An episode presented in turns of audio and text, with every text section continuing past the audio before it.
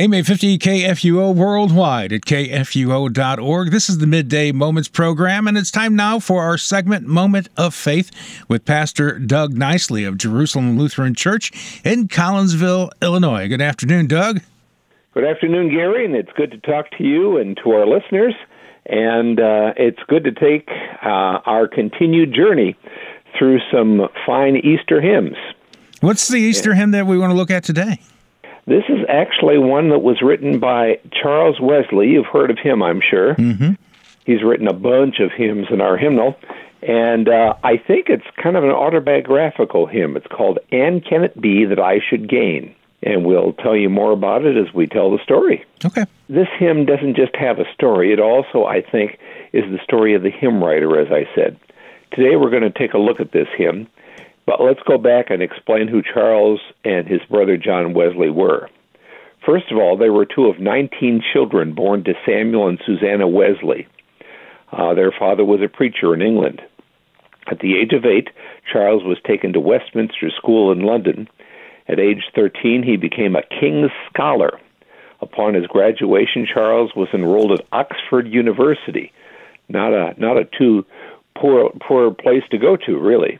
During his second year at Oxford, he grew serious about spiritual things. He and his brother John began meeting together with several classmates. They met in what was called holy clubs.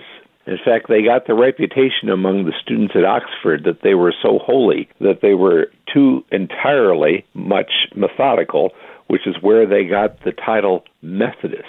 And really, the Wesleys are the founder of what we now today know as the Methodist, Methodist Church. Church, yes. Yeah. Well, they were trying to learn how to live out the Christian life that they had learned from their dad and their mom. When their studies were completed, the brothers volunteered to go to Georgia, a new colony in America for those in debtor's prison founded by Colonel James Oglethorpe. Did you know that? That Georgia was founded for debtors who couldn't pay their debt, and so James Oglethorpe moved them to North America and that's how Georgia was started.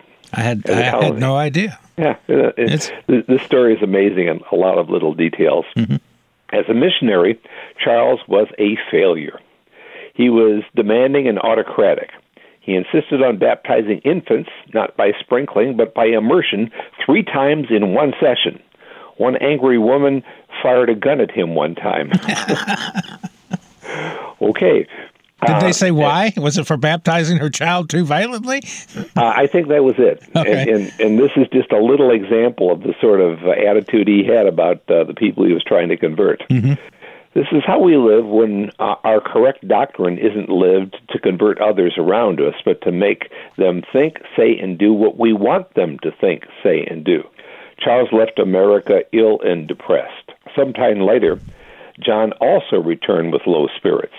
Finding themselves in a spiritual crisis, the brothers began attending meetings led by the Moravian Christian. They were the followers of a fellow by the name of Jan Hus, J A N H U S, who lived about a century before Martin Luther. And, uh, and Luther was very beholden to the witness of John Huss, although John Huss was, was martyred. Uh, at any rate, finally on Sunday, May 21st, 1738, so pretty close to this time of the year, Charles, at that time, was 31, and he wrote, I now find myself at peace with God and rejoiced in the hope of living Christ. I saw that by faith, though I stood. And on Tuesday, May 23rd, Charles wrote in his journal, I began a hymn upon my conversion. We aren't exactly certain which this hymn was, but many historians think it was the hymn And Can It Be? And that's because of the vivid testimony in verse 4. And it goes like this Long my imprisoned spirit lay, fast bound in sin and nature's night.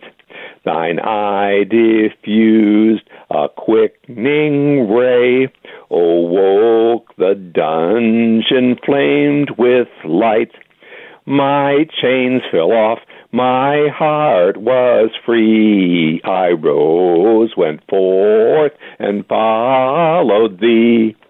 Amazing love, how can it be that thou, my God, shouldst die for me? And you can hear uh, his conversion. It's kind of interesting. Uh, in, in my sermon last Sunday, I made the distinction here using the same illustration. There's a difference between what we call in our church circles doctrine and practice. Doctrine, of course, is proper, but if doctrine doesn't prompt us to live faithful lives, then we don't understand what the doctrine's all about.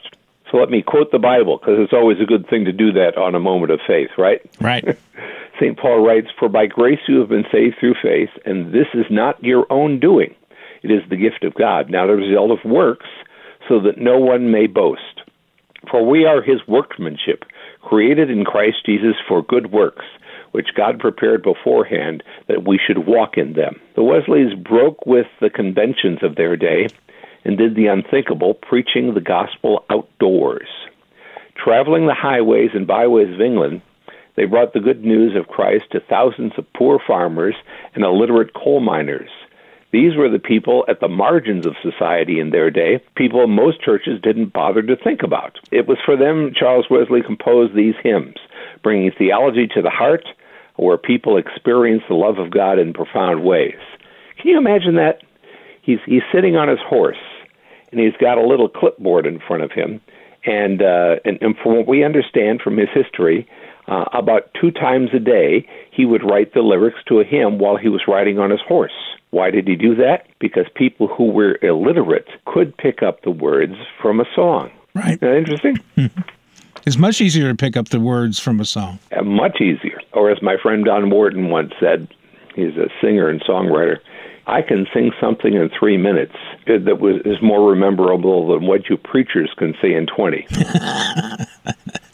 twenty. I, I, don't know. Was that a compliment? I don't think it was. I well, I said thanks, Don, and I thanks, smiled. Don. thanks a lot, Don. That's right. Well, these stories are behind the lyrics of Charles Wesley's testimonial hymn, and here's the first verse. And can it be that I should gain an interest in the Savior's blood? Died he for me who caused his pain, for me who, him to death pursued. Amazing love, how can it be that thou, my God, shouldst die for me? And uh, I've always been uh, quoting his brother at his conversion, strangely warm by the lyrics of that hymn. Here's a little word of prayer, and then we'll tell you what we're doing next week. Sounds good. Lord, we thank you for the testimony of those who have gone before us and taught us the faith that we now have by your grace. We give special thanks today for the songs of those uh, before us uh, written, uh, for they truly bring the good news of Jesus to our hearts. For we pray in the name of Jesus, who has prepared us for your good works, that we should walk in them. Amen. Amen. Thanks so much, Doug.